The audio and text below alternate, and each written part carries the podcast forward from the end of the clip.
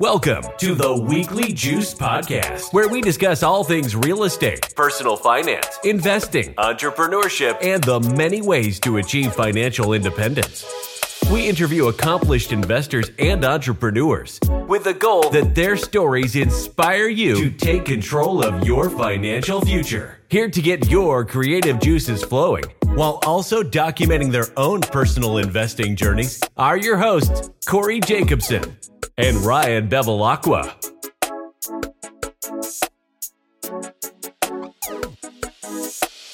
Welcome back to the Weekly Juice. As always, it's your boys Ryan and Corey here with another episode. This week was a fun one. We interviewed, um, not I would say, kind of a different guest. He is a business coach, consultant. Um, he's exited out of between three and five businesses. Um, multimillionaire, also invests in real estate. His name is Brian Will. I forgot to mention that. Um, he is, a, like I said, strategic coach and uh, overall serial entrepreneur. Yeah, Brian was uh, he, he. You guys kind of got a, a peek behind the curtain sort of like a live session coaching session of uh, of us, which is cool. Which is probably what we'll we have. We sometimes we wait a little bit to figure out the title of the episode, but like this one spoke to me as like we told him our objections, uh, what we're doing, what's going on, and he literally had an answer for everything because he looks at business as this holistic thing. So he he started a landscaping company, ran it the same way insurance company ran it the same way and sold it. Restaurant business ran it the same way and sold it. And he he knows exactly specifically how to scale businesses. And he's done seven businesses, and they've all been exits that he's made a ton of money on, but they're in four different sectors. So people think that business, you know, you have to be an expert at one thing, but Brian kind of proves it opposite almost. Yeah, he talked about getting the right people in the right seats, and he went through each of those different roles. That's you know, I know you mentioned he said he runs each company different. They're not exactly the same, but he he has basically the right people, the right butts in the right seats. That's pretty much what it is. And he he kind of framed it for us. He's like, you guys gotta. He brought it all the way back. He's like, what do your operating agreements look like? What roles each of you have? What are you lacking? What do you need? And just we we're like, oh man, like we got roasted. yeah, we basically need an audit of our of our business and what we want to do moving forward. He said putting a P P and L together and also like pro forma and how you want to forecast the next 36 months. And we're like, dude, we need a guy like that. We're just getting to that point, right? And he's like, you're spending a bunch of money on masterminds. You you need someone to be able to tell you no. You're making a certain amount of money and you got to be careful. That was basically his underlying tone was like, be careful with what you do with that money because you could put that in the wrong thing and waste your time. And so it was just insightful and, and awesome for us to finally get a coach on here that um, really took to us. And he's he's a giver, you could tell. I mean, yeah, he's made all the money. None of that stuff really matters to him anymore. He just wants to see other people succeed and get out of pen and paper because he really does paint like this is what you should do. And I think there's a lot of people that are probably either in our situation or trying to be there or maybe a couple steps ahead of us and it's it's one of those episodes that could really help take you to the next level if you apply some of the things that Brian was talking about. Couldn't agree more. So I think we should bring Brian in. Let's do it. When you have investment properties and tenants, you need a good system in place for collecting rent to make it easy as possible. And RentRedi can help you with everything. When you sign up for RentRedi, you can start adding your properties, inviting tenants, and creating charges. You can even set up automatic rent reminders and create auto late fees as well. For tenants, they can pay via ACH, card, or even cash using RentRedi's web and mobile apps. They can also use an automatic payment setup and sign up for rent reporting so they get rewarded for paying rent on time. RentRedi saves you time and hassle by automating rent collection, and you can manage everything from one dashboard. For our weekly juice listeners, RentRedi's given us a special 50% off for any RentRedi plan using our code weeklyjuice at rentredi.com. That's R E N T R E D I.com using the code weeklyjuice. That's W E E K L Y J U I C E to save 50% off any RentRedi plan. Brian, officially welcome to the Weekly Juice podcast. Corey and I are so excited to have you on the show, man. We know you have a book out, you've done a lot of different things within the business world, and uh, we are in need of a coach one day. So uh, I know you're a consultant coach, amongst many other things. So uh, selfishly, this might be an amazing episode for us to get a little little free coaching, but uh, nonetheless, we are so excited to have you on the show. So thanks for joining us. Corey and Ryan, I appreciate you guys having me today. Uh, appreciate it a lot. Thanks. Yeah, absolutely. So, if you could take us through your journey, um, maybe back to the old days when you were a landscaper, all the way up to today. I know you got your hands in politics and a lot of different things. Maybe just put a put in a nice package for us so we can dive in. Yeah, it's a tough thing to always go through. People say, "Well, what do you do?" And I'm always like, "Well, I got eight different careers. Where would you like me to start?" Right. So, Uh, I'm the kid who failed out of high school at 16, managed to graduate with a 1.2, went in the military, got off active duty, tried to hold a job, couldn't. Finally decided I should probably start my own business. So I got into landscaping. That's how I got my first business started. Built that up into seven franchises and it did really good until it didn't, as I like to say. And uh, that one failed and I lost everything. Learned some really, really good lessons in that first failure that carried me through the next six or seven companies. Got into the insurance business and uh, by a stroke of luck, I always say success, by the way, is is a regressive series of decisions. Okay, success is never. We don't start successful. We make a progressive series of decisions. I got in the insurance business and through a progressive series of decisions, created the first direct-to-consumer call center, and this was 1999, um, and uh, it was the beginning of the internet. And so we got snatched up by an internet company. You ever read the book Outliers by Malcolm Gladwell? He talks about the right time in the right place, right? Bill Gates wouldn't be Bill Gates if he was five years younger or five years older. Somebody else would have done it. So it was at the right time at the right place. Got in with a dot com, sold my company. That one went public. Started another company back in the insurance business, sold it to another venture capital firm. Today it's called GetInsured. It powers, I think, seven or eight or nine different states on the ACA platform. Started an online marketing company, sold it to a private equity firm. It was the largest digital marketer in the country in 2006, I think. Um, got out of that, did consulting for Fortune 500 companies and sales and sales management. It's amazing, guys, when you sell a few companies. The kid that failed out of high school is now consulting for billion dollar companies. Yep. Standing in the boardroom telling these MBA people what they're doing wrong in their business because they think you're really smart because you sold a few companies. Always So- fascinated me. So you're just getting started. That's the best part about this whole thing. Looks like you lived three lives already. But so uh, I want to go back, Brian, to like the beginning here because there's a notion that when somebody gets a one, you know, a GPA in the ones, that they're lazy. Like that's what people think, you know, or they're, or you know, if you're not a good student, then you know you're not going to amount to anything. Which we know in the entrepreneurial entrepreneurial world, there's actually maybe an inverse relationship.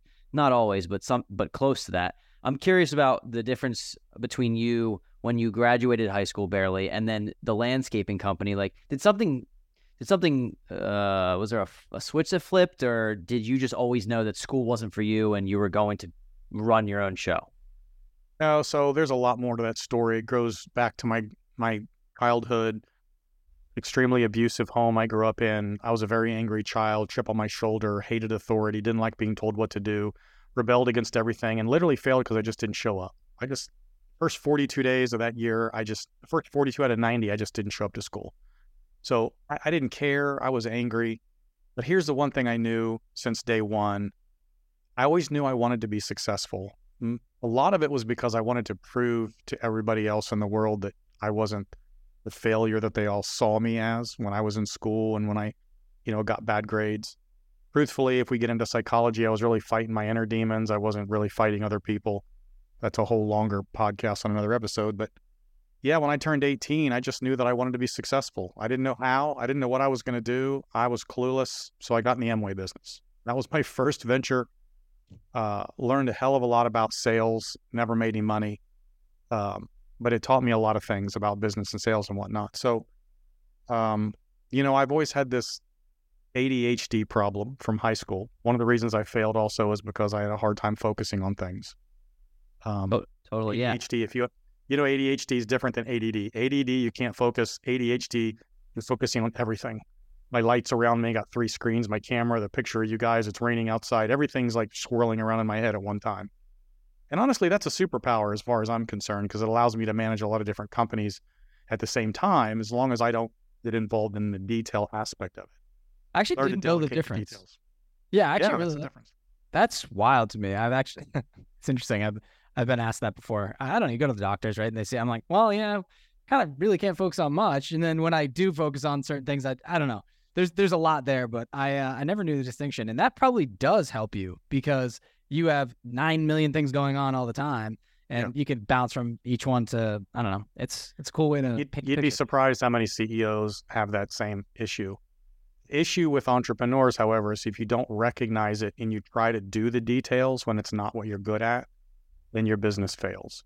So if you understand the issue and then you delegate the details out to other people and allow you to stay at this 30,000 foot level and be in command and control, I like to say, then you have a much higher uh, success level than folks who try to be everything to everyone. That that is that kind of leads exactly into my next question because I'm trying to figure out the commonalities between a lot of these businesses that you've done. Like you know, seven different businesses in four different industries is from that's maybe a roundabout, but like something like that. So, is the commonalities that you you learned sales, negotiation, and understanding business as a whole and then you felt like you could apply it to really any business in general? Because the way that it's often looked at is like you have to become an expert in this one thing. Like if you if you uh you know you're a landscaping company you got to be an expert in figuring out how to manage a landscaping company. I don't think you took that approach though. It sounds like you took an approach of or maybe you figured it out along the way. Maybe i literally had no idea what i was doing when i started any of my companies. I own a small chain of restaurants. I don't know how to cook. I own a real estate company. I couldn't tell you the first thing about how that stuff works. Being successful in business is not about, at the entrepreneur level, is not about being an expert in a specific thing as much as it is being an expert in how to run a business. So let me put this in perspective. I own restaurants today. You take any one of my general managers of a restaurant and put him in charge of my company, and we will fail. On the other hand, if you put me in charge of running that restaurant tonight, the restaurant's going to fall apart. Those are different skill sets. Running a restaurant is different than running a business. Okay, running a la- running a landscaping crew is different than running the back end operations. So become an expert in run how to run a business, not specifically as much how to run the business. You know, we always heard this work in your business and not on your business, or on your business and not in your business, right? That's where that comes from. You need to be able to work on the business, not in the business, to be uh, an expert at, at being a business owner. That's great. Uh, I actually, I believe I heard this on another podcast that you that you were interviewed on.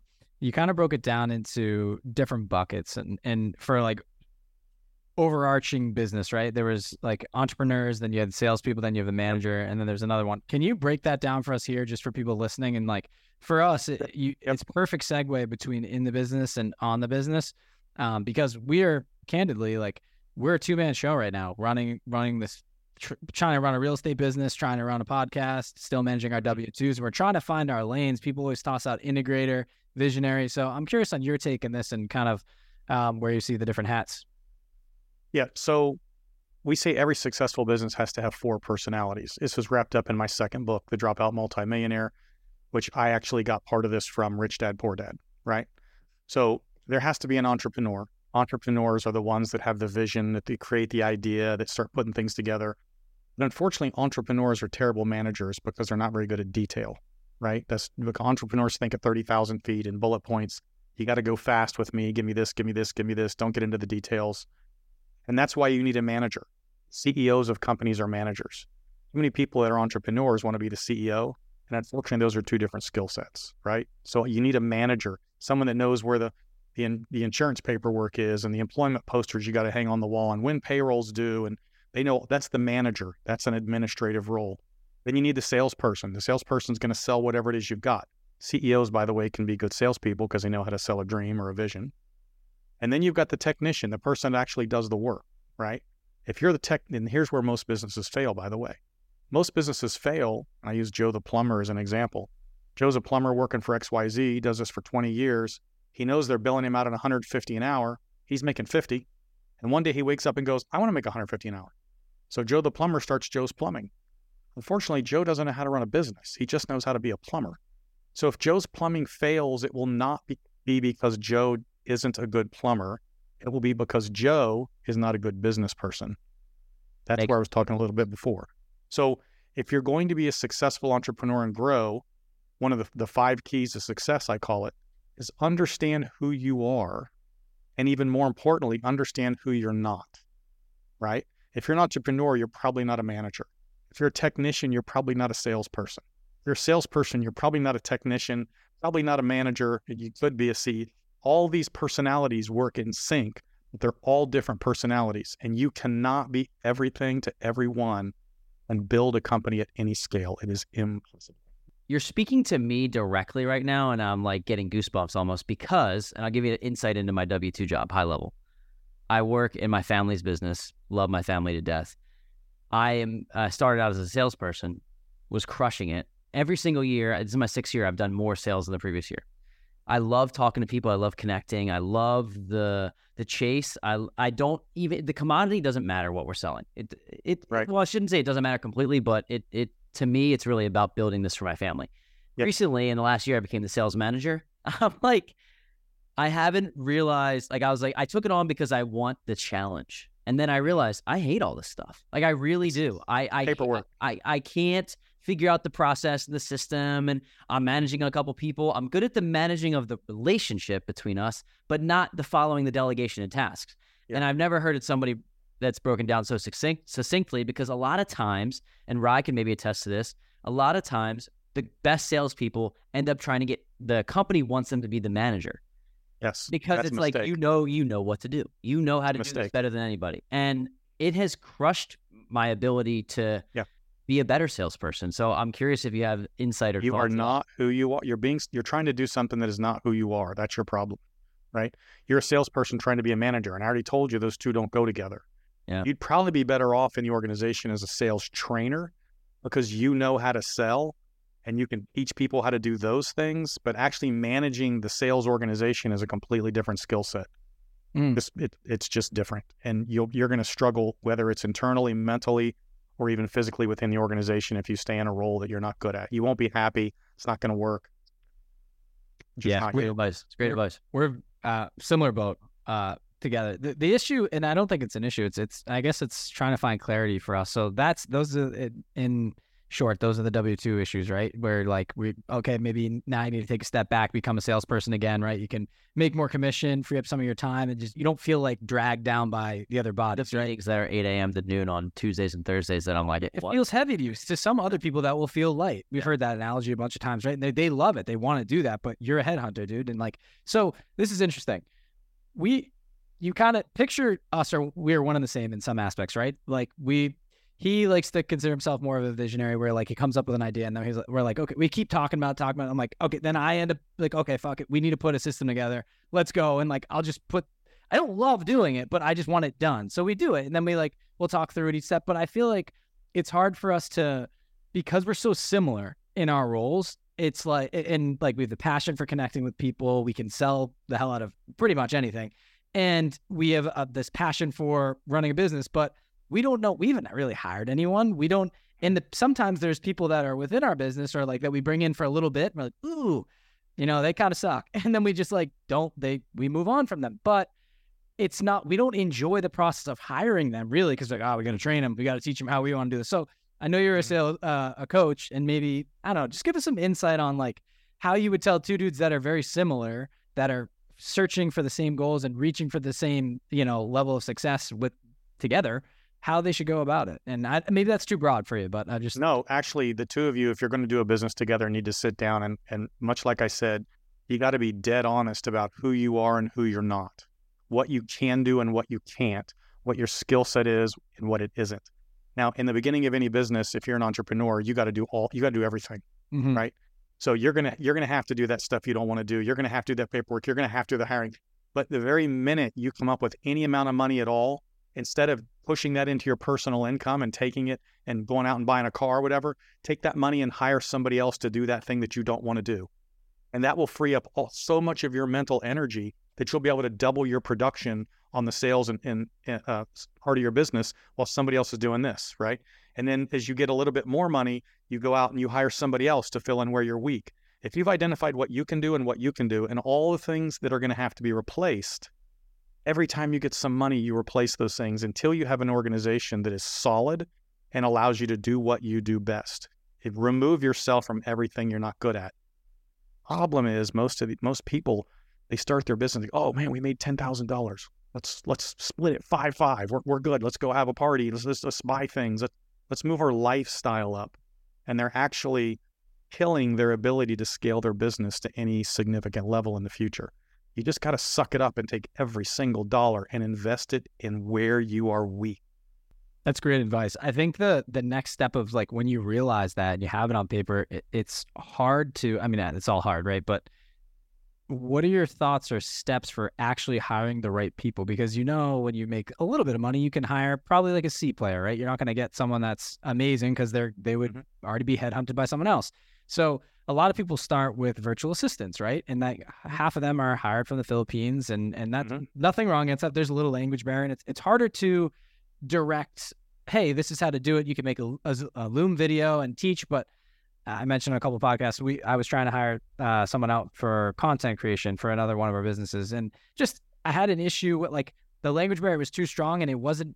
It was a ba- basically I could give her a black and white task, and she would do it phenomenally. But the creativity within it, it, I just wasn't seeing. It wasn't producing how we needed. Yeah, so I was see, like, whoa. I, I would I wouldn't go with a VA model right out of the gate for you guys. You need to bring somebody in house. But here's the thing you also need to understand about hiring, and you touched on this, right? You're not going to hire somebody as good as you or as passionate as you because if you did, they're just going to leave you and start their own business. So you Yep. need to understand in your hiring process that you're never going to find anybody that is more than about 70 to 75% of what you are. So that one of the very first things you said to me is, "Oh, we hired this person. They just they weren't fast enough. They weren't good enough." Well, that's right. That's because they're an employee. They're never going to be fast enough and good enough. You need to understand that and understand that you need to hire 1.2 people for each job that you thought you could have do, you could have done. And again, understanding that we're talking about scaling a business now. Forget about here, today, this week, next month, even this year. Forget it. Let's build you a plan over the next two years. We call this back back channeling or back building your business. Where's it going to be in two years? Where's it going to be in five years? And then we back our way into, we reverse engineer all the way back to today. And then we say, okay, we're going to hire this person. We're not going to make any money. Then we're going to do this. We're going to make a little bit of money. Then we're going to do this. We'll make a little more. But you've got to, you got to build that thing f- from out here backwards, right? Um, Totally. and, and think, uh, understand you're never going to hire great people. You're just not. It's a, it's awesome advice, Brian. I think what we've done recently in the past couple months is paint out the actual vision of well, this this podcast and this community, this network has actually gotten to us to a point where now we know where we're going. So it took us a while to figure out where we were going because originally it was a hobby, to be honest. Mhm. We are like, we want to talk, we want to to organically network. Really, is what we wanted to do. You know, Yep. because during COVID, nobody was like going out, so we started it in April 2020 once that phase became, oh, these people know, like, and trust us, we've built um, a little mastermind within our own, n- nothing that we're charging people for, but like we're having interactions on DMs and we're talking to people. What we realize is that the next phase of this is, okay, now we can find people that are better at our little real estate bubble, right? Better operators that do it better than us, but we can bring them to people. We can do investor relations. We can market. Those, those are the tasks. So our next phase is is capital raising for a select few uh, number of um, operators, partnering with the right GPs, and and scaling our business that way, along with a coaching program to teach people a how to get into real estate investing, or b how to scale and try to grow a brand online, right? And we're not like huge yet, but we we have we know how to do that. So that's a that was just discovered like literally within the past six months. It took us two and a half years to to get to that that mark. So we do have that vision, but I think what you're saying is more so like no, like maybe more granularly Mhm. than where you're going. Now that you know where you're going, what does the dollars look like? What is the what does the roadmap look like? And and we haven't done that specifically. So that's kind of what's next for us. We've joined two masterminds that are going to help us get there. Um, but this is funny. It's like we we didn't pay for a coaching session, but it's uh, we're getting one. So I appreciate your your all your insight and everything. yeah, I'm like, well, the thing is, kind of parlaying off that is like every single dollar that we receive back, whether it's from our W twos, from from the podcast, from whatever, and it's not. It's we immediately like, okay, we need to funnel this right into the next real estate deal, and then we go out and we find the next deal, right? We just roll it in, but then it keeps us on the hamster wheel. Like, there's a lot of things we try to outsource. You, the quality just every time you outsource, quality goes down, and I think for us, we pride ourselves so much on the branding. It's hard. And you're like, well, people are going to continue to know, like, and trust us, how can we, how can we, you know, release the the reins a little bit? So it's just a hard balance overall. And um, you know, you've run multiple companies. Well, that's what I want to ask about. Like the the maybe how what you're offering advice to us, how you've applied that, and it's maybe specifically after the landscaping company, as you like got into insurance, or you can talk about whatever business you feel most comfortable. The scaling of that and how you im- implemented hiring, and and I think maybe that'll give not only us ideas, but it'll give anybody listening ideas in terms of what do they do to try to scale their business. It sounds like you've kind of uh, well, it, I I know you've done a great job of it, so we'd love to hear. Let me ask you guys some questions. Who are you using? uh, Let me ask. Let me back up to the very first question. You guys have a business usually created together. Yes, we've Okay, is it? It's an LLC. Yes. Does it have operating agreement? Yes, somewhere. we have three businesses. Yes, one, we have one operating agreement for. Yes, we do. Okay, so the first thing I'm going to tell you, if I was your coach, the first thing I would tell you is you need to get those operating agreements out, dust them off, find somebody, put them together better than I, I'm guessing they're put together today. yes, That's right. the first thing you guys need to do. Okay. Because there needs to be a delineation of op, of of responsibilities, of of uh, authority. As we like to say, and one of my original partners told me this, is we build operating agreements when we're friends so that we can enforce them when we're not. Right? It's like that movie. Uh, can't remember the movie about Vietnam, and the sergeant was yelling at this guy, and he had an unlocked footlocker, and he said, "Why is your footlocker unlocked?" He said, "I don't know." He goes, "You are the single reason there's theft in this military because you didn't lock your locker." Okay we, we don't build them because we're trying to, to be mean to each other. We build them because we need to make sure that we both understand our responsibility no matter what happens. Because when you start making a lot of money, that's when the conflict will happen. Trust me when I tell you this. Okay. Okay. So the first thing you need to do is fix those operating agreements. The second thing you need to do is build that P&L I told you about over the next 24 to 36 months.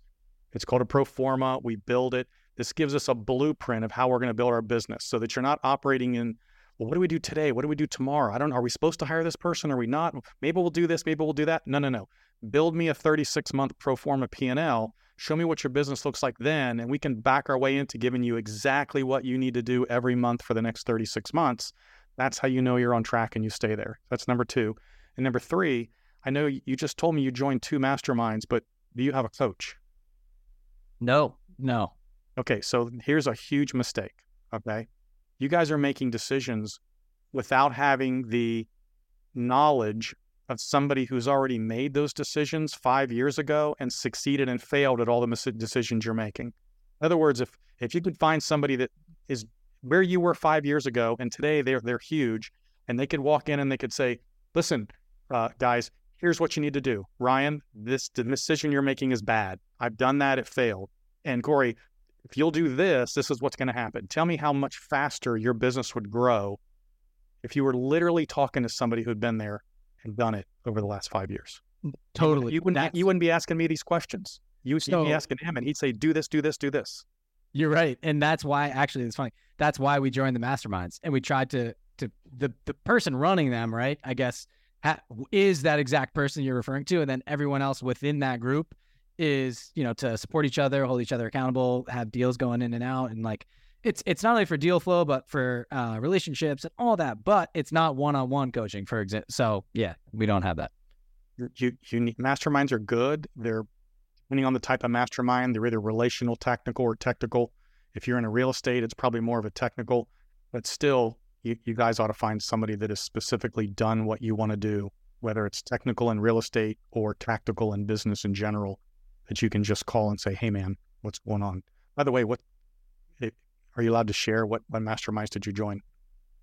Um, yeah, sure, we can share. Uh, we've joined Emerge, which is the feed, like the free program to GoBundance.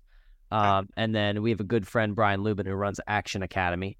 Um, and so You tell them we're on the cusp of the other one. yes, and and then Raise Masters is another one that we're on the the verge of, but I don't know if we have the budget for it at this time. You would tell us no, yeah, we don't. We probably don't. But I would but tell you to make sure should no- be in though. The mastermind that you're joining needs to be specific to building a real estate company as opposed to just learning how to build buy a property. It is. Because you guys are building a business which is well, buying the properties is inside the business. It's like that restaurant i told you about. Buying a real a piece of property is the restaurant but you need to understand how to build the bigger picture. So make sure that you're working with one that's working on that specifically not just how to buy an apartment complex or whatever. Sure, absolutely. It's great advice, and um, I can tell that you, I can tell you do this for a living. So, um, I want to ask about uh, your some of the tactics that you implemented that helped you become as worldly as you are, and how you're able to eloquently spit this back to us. What have you? Maybe there's, I mean, there's a, there's a million things I'm sure, but I'm curious if there's some things that stood out along the way that helped you scale, that helped you Well, you're going to be surprised at the answer. And the answer is I was trying to do it myself for 15 years, just like you guys are doing today. And I had a business partner I finally brought in, and even working with him over a year and a half to two years was still not listening. And there was an event that happened that changed my entire world, my life, my children, my grandchildren, everything. Right. So And I'll tell you the quick story is we were trying to build this new company, this internet marketing company.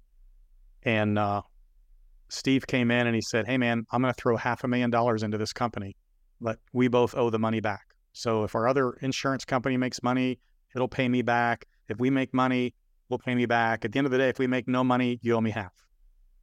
Like, okay, fine. So he throws a half a million bucks in and we start this company. And nine months later, my CPA walks into my office and he says, You got to shut that thing down. I said, Why? He said, Because they've already burned through all $500,000. They've generated zero revenue, zero, and they're going to bankrupt you at the rate they're going. I was freaking out. Like I go home, I tell my wife, I'm like, oh my God, we're down a half a million dollars. I got to pay this money back. I'm freaking out. I want out of this deal. I come into work the next day and my buddy Steve has passed away recently. Uh, comes into my office, sits down and says, Hey man, uh, we're going to buy another $66,000 worth of servers. So just going to throw that on the debt. And I said, Steve, are you out of your mind? We haven't made any money. We've, we've blown through a half a million bucks. We've done zero revenue. He goes, Brian, listen to me. It's going to work. Don't worry about it. I've done this before. It's worth like 20 million. I'm worth like 20 bucks, by the way. I said, no, no, I, I, I, no. I'm still listening to myself, right? He says, it's going to work. Listen to me. This is how it works. This is what we're going to do. And I said, Steve, I can't do this, man. And he said, here's the deal, Brian. I'll give you your equity. I'm sorry. He said, you give me my equity back. I'll erase your debt. We walk away as friends. I don't want money to come between us.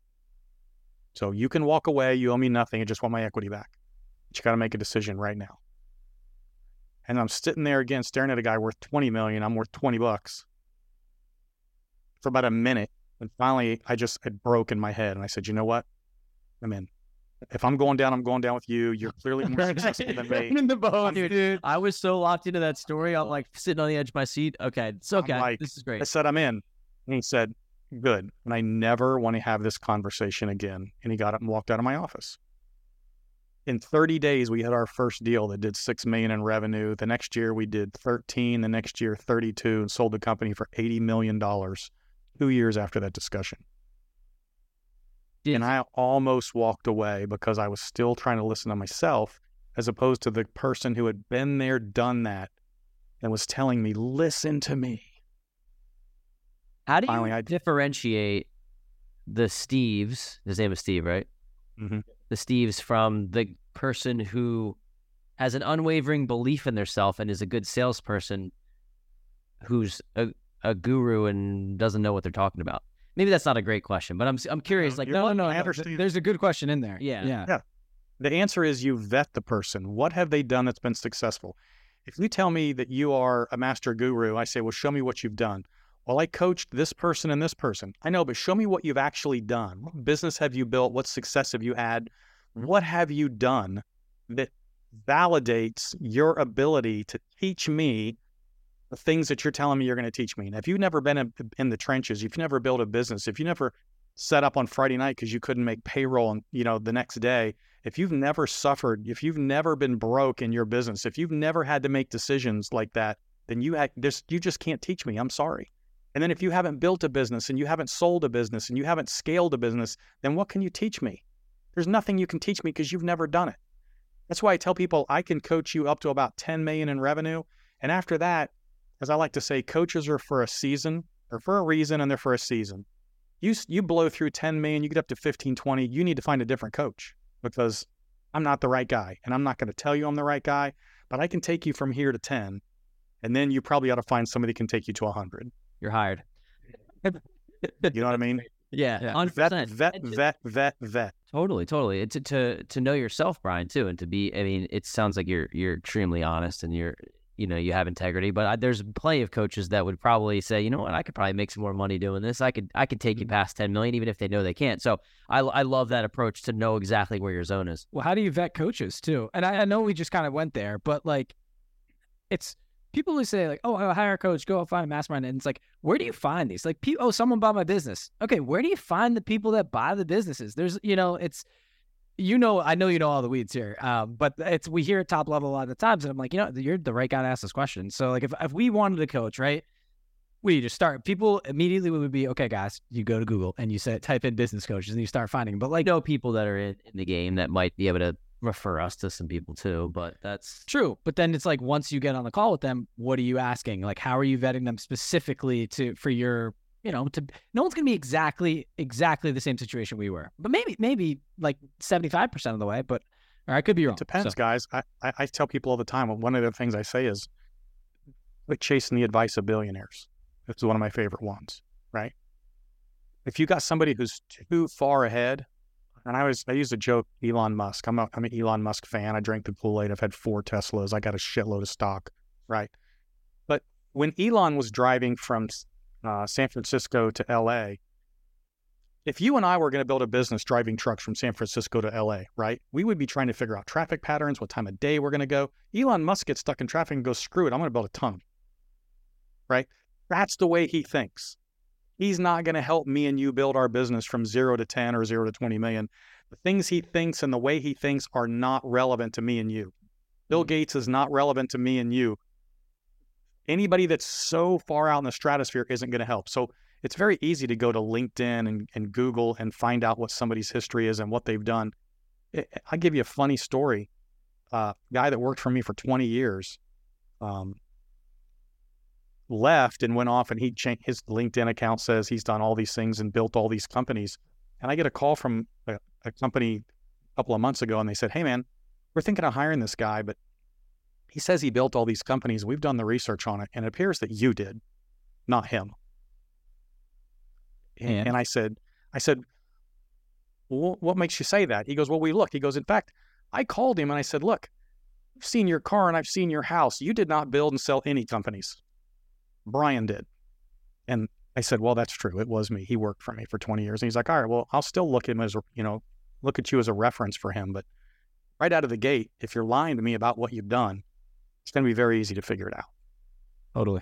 Yeah. So fi- you got to vet these people and make sure they're the right person in the right time. And again, is it relational, technical, or tactical?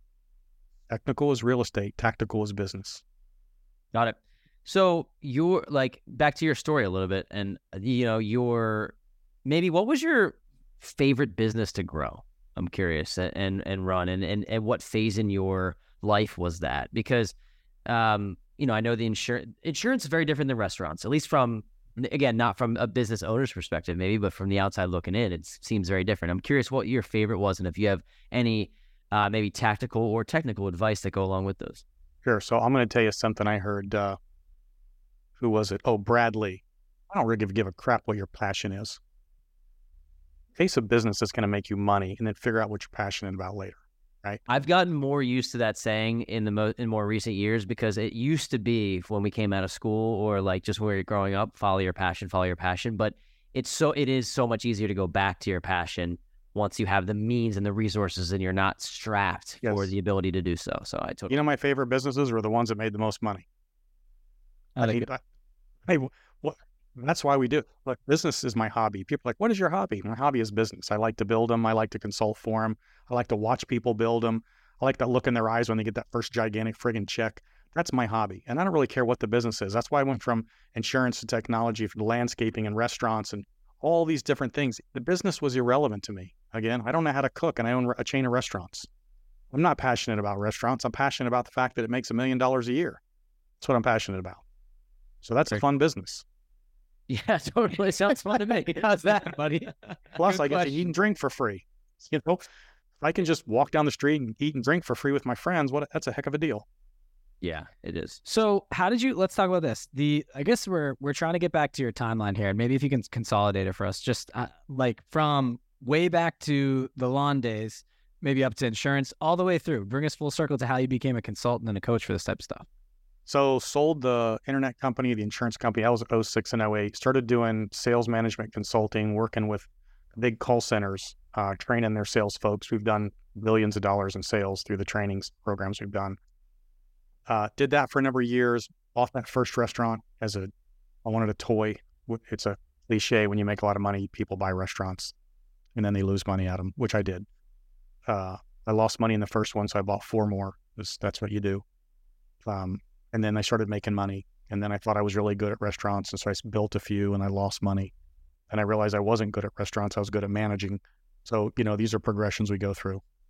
Uh, started another company that we sold to an Indian call center, and then uh, started writing books and uh, started buying real estate and got into politics. And I really took several years. I just chased life's passions. You know, I went became a pilot and a dive master and ran with the bulls in Spain and walked the Great Wall of China and helicopters through South Africa and swam with great white sharks and did all that kind of crazy stuff. Um, and it's funny. I was on I was on Necker Island about a month, three weeks ago. You guys know in Necker Island, Richard Branson's island in the British Virgin. I was going to say I it's I know the name. Yeah, there you go. So so Richard Branson owns it. So I was out there for a week, and I was talking to him one night, and I said, Richard, you're 73 years old and you're still pushing it. You know, um, got 300 different companies. Why at 73 when you're living in paradise, you've got everything at your disposal. Why do you still go out and do things? And he said, Brian, here's the deal. If you have a talent or an ability that can help people and that could change the world, then you have an obligation to do it and not just sit back and have taken everything from the world and not given back. And I was like, done. That's why I'm a consultant because I want to help somebody. I want to help you guys make a million dollars a year each. That's what I want to do. So I don't do it for the money as much, even though I do make money doing it. Don't get me wrong. Mm-hmm. But the primary motivation is I get to do something with my life. I get to make a difference. I get to help people, and if it changes people's lives and helps them, then that's that's what I'm here to do.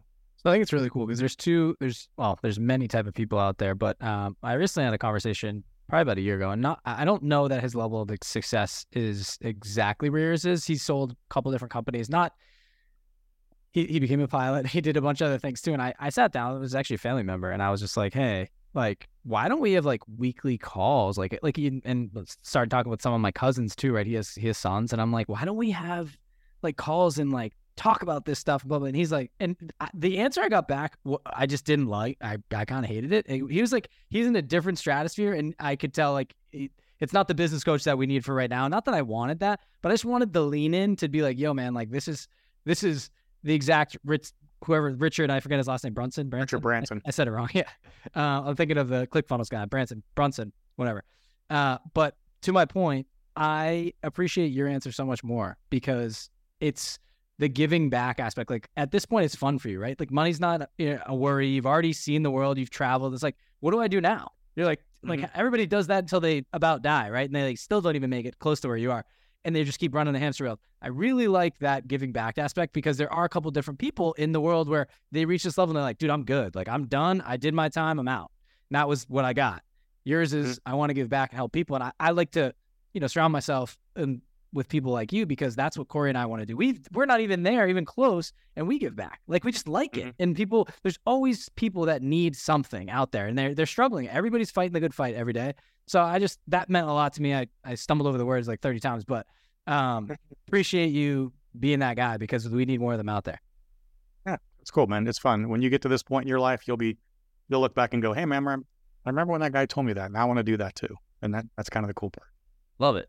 So you've written multiple books here, and I'm going to talk about them as we wind down the show. But I want to talk about sales and negotiation, and maybe do you have a couple of tidbits or something that the audience can take away about either sales or negotiation specifically that you felt has helped you become really, really high level at both of them? Sure. This book right here, it's called No, right? And No, it's written from as a salesperson, the client's perspective talking to the salesperson right? I always tell people in sales training think about what you're doing and what you're saying. Now, think about somebody else doing that to you. And how does that make you feel, right? So, if you're talking to real estate agents who are doing cold calling, and I always say, well, let me ask you something. When you're at your house and, and or you're in your car, whatever, and your phone rings and it's a number you don't recognize, what's the first thing you think? Well, I don't know this person. This is a telemarketer. They're trying to sell me something, right? Mm-hmm. and immediately your brain goes into negative mode. And a lot of times you either don't answer. If you do, you answer like, hello, like I'm I'm just negative. And so think about it. If your customers are if you think that when people call you, your customers are thinking that when you call them. And if you apply that to everything you do and everything you say in a sales situation, then you need to remember what we call the first objective in sales. This is the first, I don't care what you sell, the very first objective is that people don't like salespeople. Right? Yep. And it's not that they don't like them personally most of the time, it's that they're afraid of them. They're afraid of being sold. Nobody wants to be sold. You know what I mean? I don't want you to push me to buy something I don't want or make me overpay. Everybody's afraid of being sold and they're afraid of the unknown in the sales process, right? They're afraid of salespeople that they have my, some magic voodoo that they can say to the customer and it's going to make the customer do something they don't want. And so if people are afraid of being sold and they're afraid of the unknown, then you need to recognize that. That's a psychological thing. And you need to figure out how to overcome that objection at the beginning of the sales process. We call it a wall of mistrust between you and the client. The very minute they lay eyes on you or you open your mouth, there's a wall of mistrust. If you know that wall of mistrust is there and it's they're afraid of you, then you need to figure out how to overcome that objection before you ever begin trying to sell them anything. And if you can get that wall of mistrust to start coming down, then you build in the they got to like you, they got to trust you, they got to feel you're professional, they got to feel you're looking out for their best interests, and all the things we talk about in sales. But until you get that first wall of mistrust down, that first objection, you're going nowhere. Love it. And that's a big one. Too many people try to overcome objections at the end of the sales process instead of doing it at the beginning. The example I use is uh, this guy that does car sales, something Elliott. Eric Elliott, Andy Elliott. You know who this guy is? Uh, Got a huge sales organization. And I, I watched one of his sales He things. like the huge Jack dude. yeah, yeah, yeah, Yeah, yeah. the Dude. bald guy who's like Works with now he works he runs Brad Lea's sales organization Yeah, now, which he's like who like you see his Instagram story and you're like, damn man, like you beat me up over Instagram. Like it's like Well, one of those things. And here's what he does. Like I watch this and he's like, okay, now you, I'm up here and I'm up to the front of the room. And Yeah. the guy comes up and he goes, all right, you just pitched me your product. I'm going to give you some objections and you got to overcome them. And I'm thinking to myself, first of all, that's not fair because I would have already overcome your objections before we ever got to the end of the sales process. So you need to teach me how to do that, not teach me how to fight with you, who is a professional salesperson who knows how to make me look like, you know, an idiot Yeah, in yeah. front of 300 people. So what he did just isn't fair. We shouldn't be overcoming objections at the end. We should be doing it at the beginning and during the process. That way we don't have to do that at the end, but that's not what he teaches. So got we, te- we teach psychology, right? How's the client thinking? Why are they thinking it? How should you think and why you should think it that way? No cheesy sales lines, no hardcore closer stuff, just psychology. I like that a lot. Let me ask you this. Um, any have you read? I'm sure you have. Uh, Never Split the Difference by Chris Voss Uh, yeah, on negotiation. half of it. I've Oh, half half of it. Okay, it's big. It's big in like the real estate investing community, or at least for our, in our people people that we surround ourselves with. And they're always just like, read that book, read that, read that book, because he's like an ex FBI informant Mhm. guy. Um, I think it's cool, and I'm all about the psychology, truly, because uh, we both are in sales, and right there's a roadmap, and you have the questions that you ask every time, and blah blah, blah objections. But it's usually the objections, exactly like you said, are at the end. And uh, I think Yeah. it's flipping it on set. Yeah, if you can figure out the psychology behind it, build scripts around it. We use specific and general scripts. I mean, I have a whole two day sales training we do. I have a four module, one hour sales training on my website people can go through that kind of goes through the lays out the process of the psychology. If anybody wants to go get that, it's on my website, brianwillmedia.com. Uh, and then, of course, there's a book. So, Yeah, let's Yeah. talk about the books before we wind down. So, um, the first, I don't actually, you it, tell me the order of these books, and I apologize that that I don't know. But the Dropout Millionaire, thirty-seven business lessons on how to succeed in. actually, my first book was called I Give the Dumb Kids Hope. Oh, Uh, okay. And that's know it's a book. Of, yeah, it's a book about my life.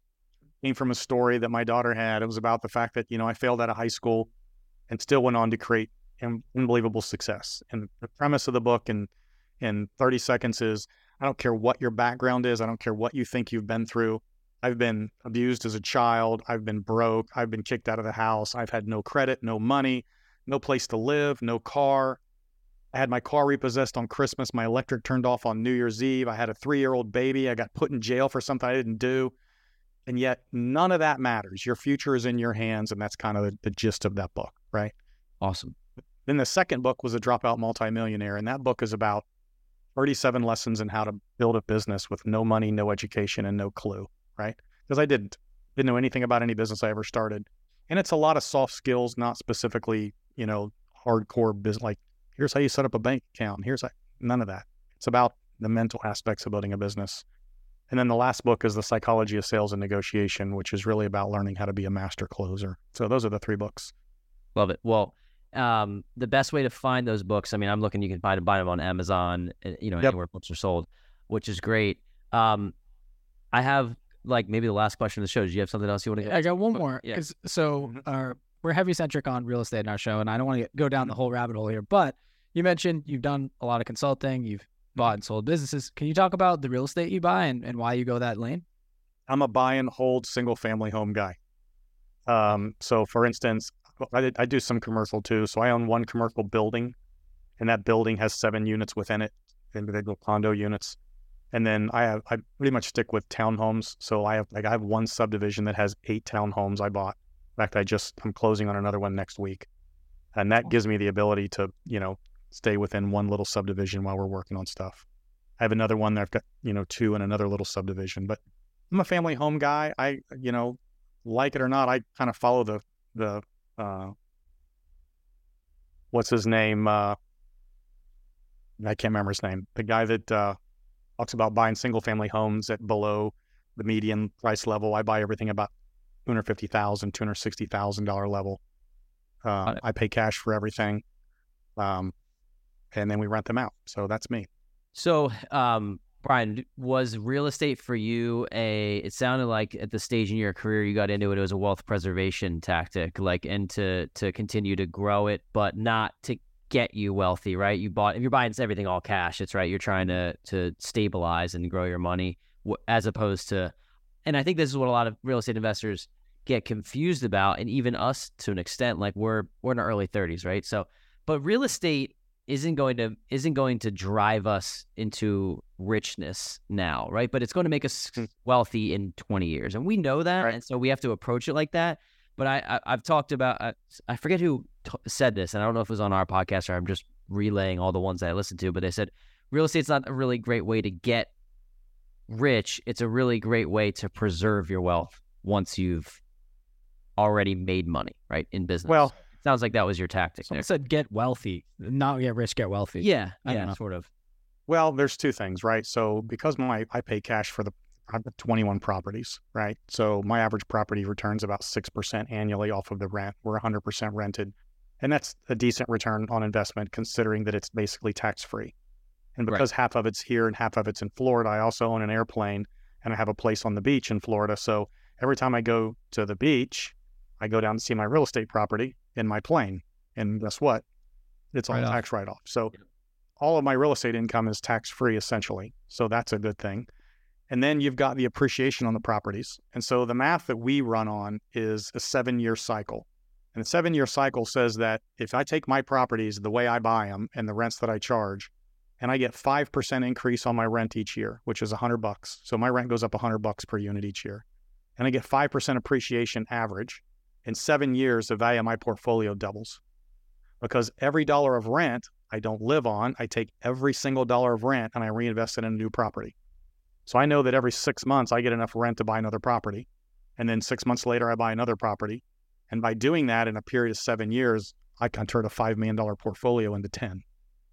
That's just the way the math works. At five and five, reinvesting every dollar, you'll double your portfolio every every uh, seven years. So Love it. you know, at my great. at my age, I'm 58 years old, and that means in two seven year cycles, five million will turn into 20, um, and that 20 will return. Actually, in seven years, my rents will be close to a six hundred thousand a year, and then seven years later, it goes to about a million. So if you can make a million a year tax free off of your rental income, that's not a bad deal over not, not a bad. People are gonna want to know where you're finding two hundred fifty thousand dollar properties. Don't give us your town or whatever, but like, are you Midwest? Are you? These are in Florida. These are right outside of Tampa, right? So Hmm. there's condos and townhomes. In this case, I found a little 400 unit townhome co- uh, complex, gated, two swimming pools, tennis courts, a giant lake, a mile walking track, and it's weird how some properties don't appreciate as fast as others around it. This one is just like a little honey hole, we'll call it. And I can. I uh, I have a property in, in Tampa that I use as a short term rental, and I I just bought it. I absolutely love it. It's crushing it. And now we got a hurricane coming right up the coast. So I'm trying to. I got a condo on the beach, right? My, I'm my like- patio furniture sitting out there. I'm like, okay, here we go. But it, you know, we'll see. It's it's. Uh, I'm in a flood zone too, so yeah. Uh, but That's great. I love Tampa, and I I've learned a lot about the market in the last two years, and I think it's a great place to buy real estate. So, uh, very very cool. Um, one day we... when you buy that airplane, you can fly that airplane for free. You can actually get a tax deduction, get your money back, fly it for free. Airplanes are awesome. That's right. So I know you got to go in a minute. Last question for us. Uh, knowing what you know now, Brian, you just mentioned you're 58. Let's say you went back to your 18 year old self, or you know your, yourself that just graduated high school. What advice would you give 18 year old Brian? Didn't graduate. No, he did. I did. I got back. back in. Yeah. One. Oh, I thought you waited a little bit. Oh, okay. okay. Yeah. There you go. But what? Uh, yeah. What advice would you give your 18 year old self? Uh, general advice I would have given myself at that age is you need to relax. It's going to be okay. You got a lottery ticket in your pocket. It's you just got to wait a while to cash it. Um, that's if I knew if I could look back and tell myself that. I would also tell myself from a real estate perspective, I got into rentals at one point, probably 30 years ago, and then quit. Can't imagine how much money I would have today if I'd have just bought, you know, a house a, year uh, over a period of time. I mean, what you can do with real estate's phenomenal. So I would have gone back and said, relax, it's going to be good, and buy more real estate, sit and hold. That's what I would have done. Cool. Great advice. Brian, uh, it was a pleasure having you on the show. Thanks for gracing us with your presence and dropping bombs. I mean, those were, for, at least for us, you gave us a lot of uh, clarity on what we need to do moving forward. So totally. If people want to learn more about you, they want to maybe potentially hire you as a coach uh, or just network. What's the best way for people to find you? Yep. BrianWillMedia.com. BrianWillMedia.com. And my coaching page is theforcemm.com. But BrianWillMedia.com will get you there. My podcast, my books, my coaching, everything's on there. Love it. Thanks, guys. Hey, man, I really, I really appreciate this. Was fun. Thanks for having me today. If there's anything I can ever do for you, you know how to get a hold of me. Thanks for tuning in this week to the Weekly Juice Podcast. If you liked what you heard, please leave us a five star review on Apple Podcasts, subscribe, and share with friends.